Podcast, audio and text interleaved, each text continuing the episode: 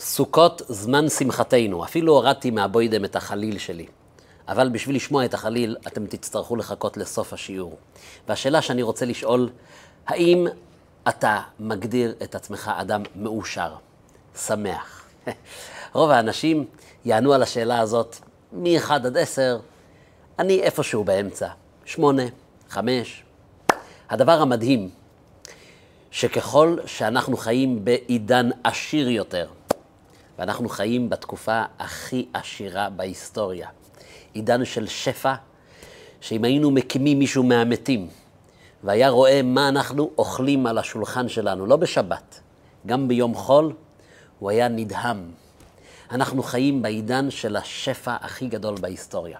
וככל שרמת החיים שלנו עולה, ורמת העושר בעלייה, כך גם הדיכאונות.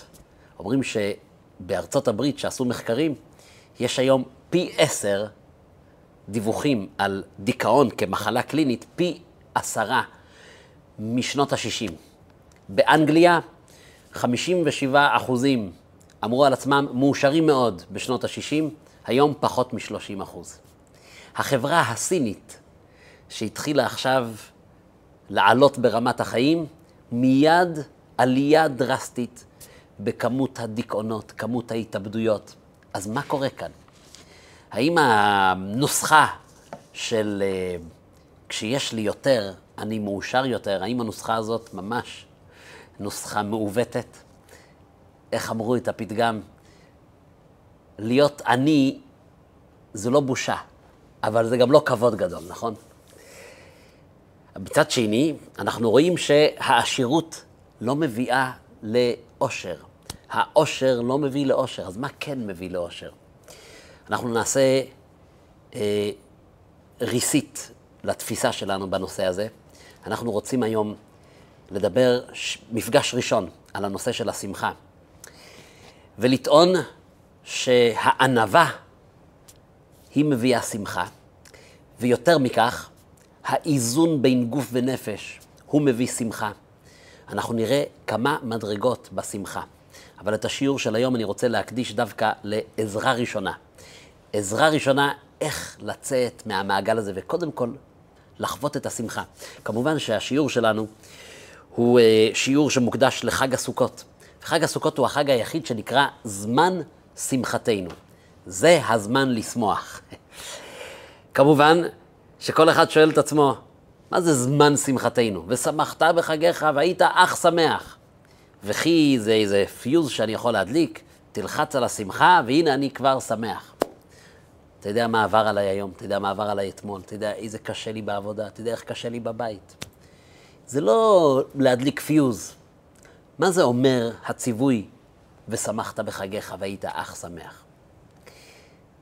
אז יש לזה תשובה מרתקת בזוהר הקדוש. הזוהר לפני אלפיים שנה, הוא אומר שהמילה להיות בשמחה, בשמחה, זה אותן אותיות של מחשבה. ואומר הזוהר הקדוש שהשמחה היא לא תוצר והיא לא תוצאה של איזשהו מצב נתון, כלומר, הרווחתי טוב, החלפתי בית, החלפתי אוטו, והנה עכשיו נוחתת עליי השמחה. השמחה הזאת היא רגעית, היא תחלוף מהר. הוא אומר הזוהר הקדוש שהשמחה היא תוצר של עבודה. ראיתי פעם סטיקר כזה שאומר, לא המצליח שמח, אלא מי ששמח מצליח. מצא חן בעיניי. כן, בעל התניא מאוד מעריך בדבר הזה. הוא אומר, אתה רוצה להצליח, תשמח. אדם שהוא נמצא בשמחה, הוא מצליח כמעט בכל תחומי החיים, וזה נבדק ונבדק שוב ונבדק פעם שלישית ונחקר בכל התחומים, בזוגיות, בעבודה, עם חברים, בכל התחומים כולם. השמח הוא שמצליח, ולא מי שמצליח שמח. אדם הגיע לאיזשהו הישג, השמחה פתאום חומקת לו. מי שיש לו מנה, רוצה 200. וכשיש לו 200, הוא רוצה 400. וכשיש 400, פתאום הדשא שלו נראה קצת פחות ירוק מהדשא של השני. מספרים, משל, על מלך שנכנס לדיכאון, והרופא, הרופא ראה שהוא לא מוצא כל כך תרופה איך לרפא את המלך. אז uh, עלה לו איזה רעיון, הוא אמר, אני מציע שתביאו את החליפה של האיש המאושר ביותר בממלכה. תלבישו את זה למלך, והחליפה תדביק את המלך בשמחה. הוא יצא מהדיכאון. נו, לך תחפש מי הוא האיש המאושר ביותר בממלכה. הלכו למי שהיו לו נכסים רבים, עשיר גדול. אמרו לו, האם אתה מגדיר את עצמך העשיר ביותר בממלכה? הוא אומר, איפה? אין לי יום ואין לי לילה. מרבה נכסים, מרבה דאגה. הלכו לאיש החכם ביותר בממלכה.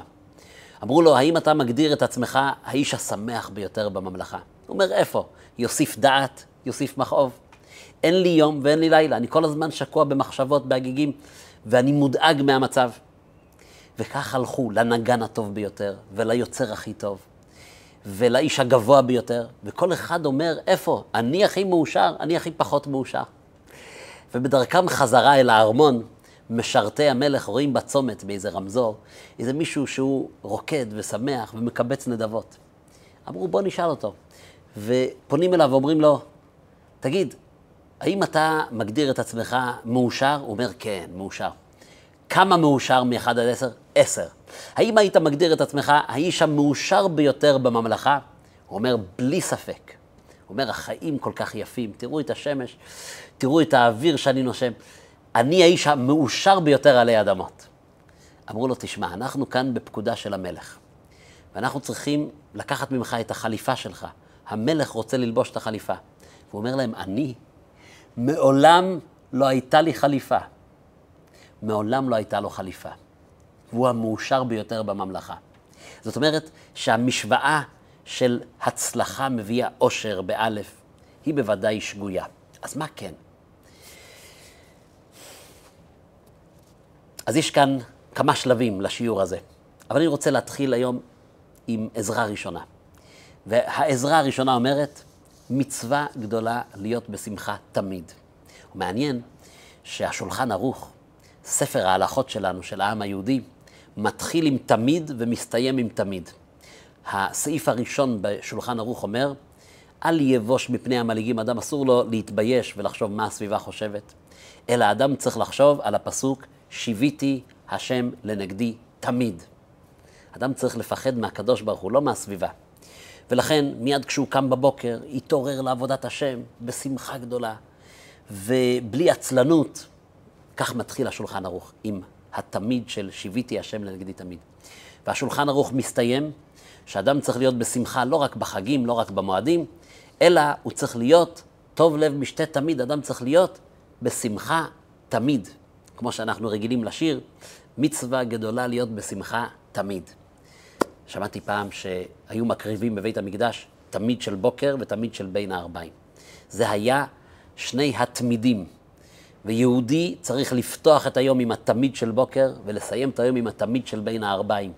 שני קורבנות התמיד שהיו מקריבים בבית המקדש, זה גם כן שני התמידים שיש לנו בשולחן ערוך. כלומר, כשיש לי את השיוויתי השם לנגדי תמיד, כשאני קם בבוקר חדור בתחושת שליחות, שהקדוש ברוך הוא מצפה ממני משהו להיום לעשות, אז אני גם כן יוכל לקיים את המצווה הגדולה להיות בשמחה תמיד. ועל כך אנחנו נדבר בהמשך. שכשאדם חדור בשליחות, והוא יודע שיש לו תפקיד עלי אדמות, התפקיד מחייב, וזה מביא אותו לשמחה הכי גדולה. אבל על כך אנחנו נרחיב בפרק הבא. אני רוצה לתת עזרה ראשונה, והעזרה הראשונה היא, דעו לכם, שכדי להיות בשמחה, לפעמים אני פשוט צריך לשמוח. מה פירוש אני צריך לשמוח? אז אה, איך המשפט שכתוב על, על הנעליים של נייק? Just do it. כן, יצא לי לא אחת. לראות אדם שאנחנו נמצאים בפורים, או בשמחת תורה, או לפעמים באיזו התוועדות רעים או בשבת, ואנחנו שמחים, והוא לא בקטע. הוא לא בקטע, הוא לא במצב רוח של השמחה, ואני אומר לו, תשמע, היום זה שמחת תורה, היום זה זמן שמחתנו, בוא! אני סוחב אותו לתוך המעגל. ובפעם הראשונה הוא עדיין לא איתנו. הראש נמצא במקום אחר. ובפעם השנייה הוא כבר חצי רגל בפנים, חצי רגל בחוץ.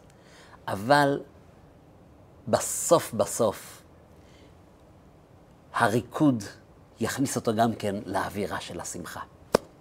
זאת אומרת שאנחנו צריכים לפעמים פשוט לשמוח ולהיעזר במוזיקה טובה שאנחנו אוהבים, ופשוט לרקוד ולשמוח. וכן, זה ירומם את הלב, מהחוץ פנימה. נתתי פעם משל יפה ודוגמה יפה ששמעתי מגרפולוג. הוא אמר, כשם שאני יכול לבדוק את כתב היד של מישהו ולראות את העיגולים, את הסדר על הדף, את הגודל של האותיות, ולהבין מתוך הכתב מה קורה אצלו פנימה, כך כשאדם מחליט לשנות איזה אות, ולאט לאט ההרגל הזה הופך להיות טבע, מהכתב שהוא משנה, לכאורה משהו מאוד חיצוני, הוא אומר, מתרחשים גם כן דברים פנימה. אדם יכול לשנות דברים פנימיים על ידי שינוי הכתב. זאת אומרת שאנחנו מסוגלים לקחת את האווירה החיצונית ולהחדיר אותה פנימה אל הלב. וכן, פשוט לעשות את זה, פשוט לרקוד. ובשביל כך אנחנו צריכים לפעמים קצת לשכוח מהדאגות של היום-יום, קצת להתרומם. הרי הפתגם אומר שהעבר אין והעתיד עדיין, ההווה כהרף עין. כלומר, ממה אנחנו מודאגים? בדרך כלל, או מדברים שהיו, למה אמרתי, איך אמרתי, או מדברים שיהיו, מה יהיה ב-15 לחודש, היום שמאיים עליי עם הכרטיסי אשראי. אנחנו שקועים או בעבר או בעתיד, ושם הדאגה.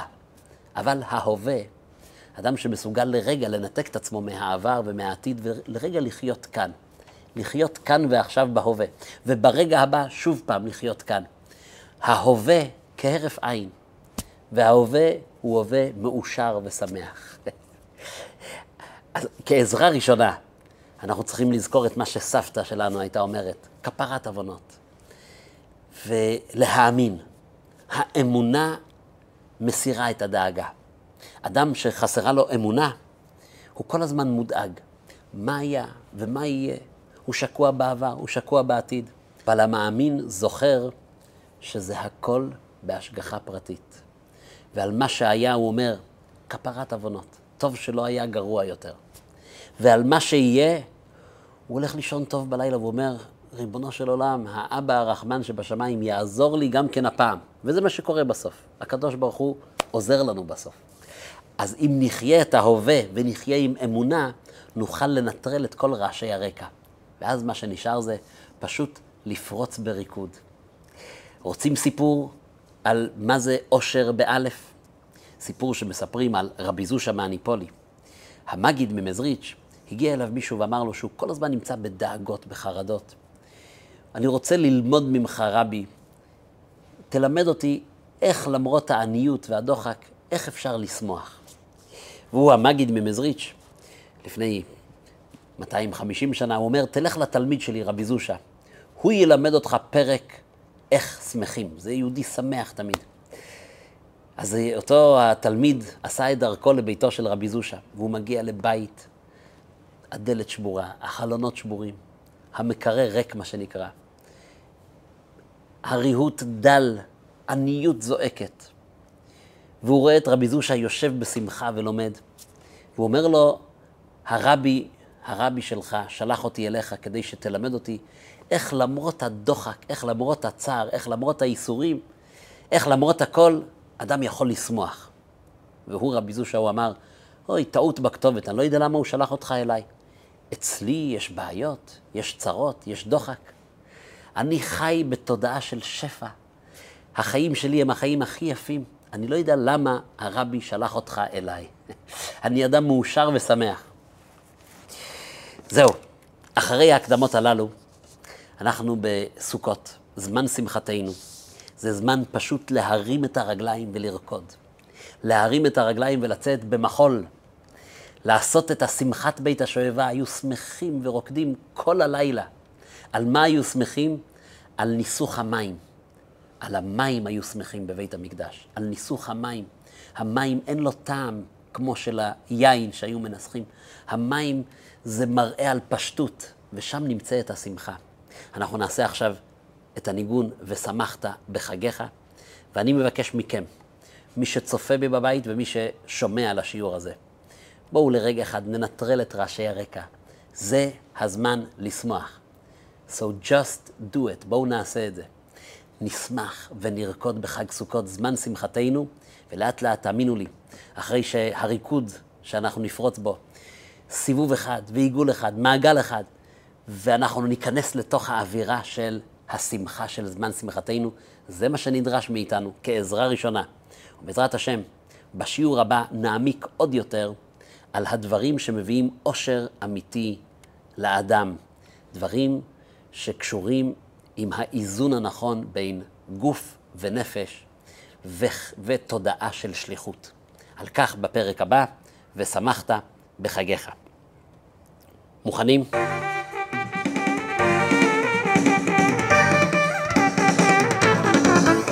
היי ושמחת בחגיך והיית אך שמח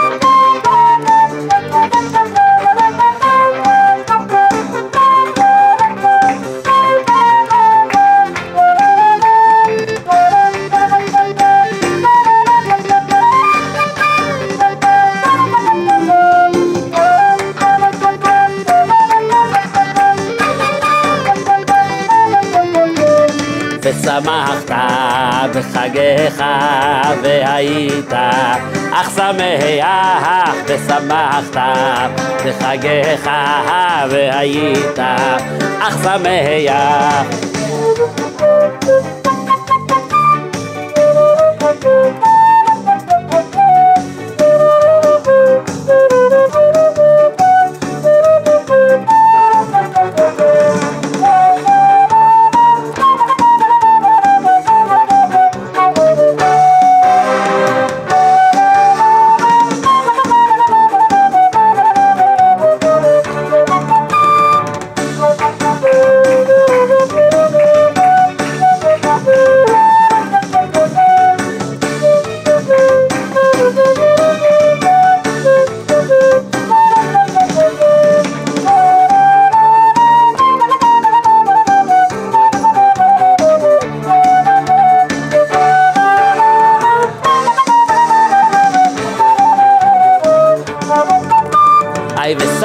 בחגיך והיית שמח מהיח ושמחת בחגיך והיית.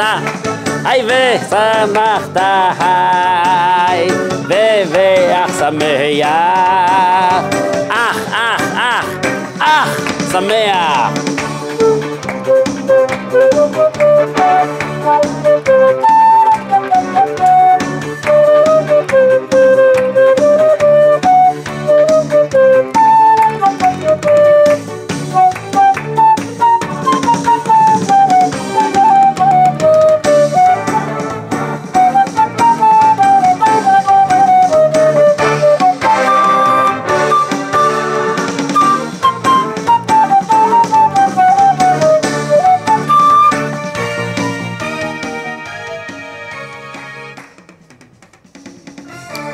ועל רקע הצלילים הללו, כשיש מעגל של ושמחת בחגיך, המעגל בעצם מורכב משני מעגלים. יש מעגל אחד של אלה שאומרים, אוי ויי, שמחת, אוי ויי, ונותנים רק את ההנחה. ויש את המעגל של החבר'ה שהצליחו לנטרל רעשי רקע, והצליחו להבין שאנחנו מסוגלים לשמוח. והם אומרים, ושמחת בלי האויבי, בחגיך. תעשו לי טובה, תהיו במעגל הנכון. חג שמח.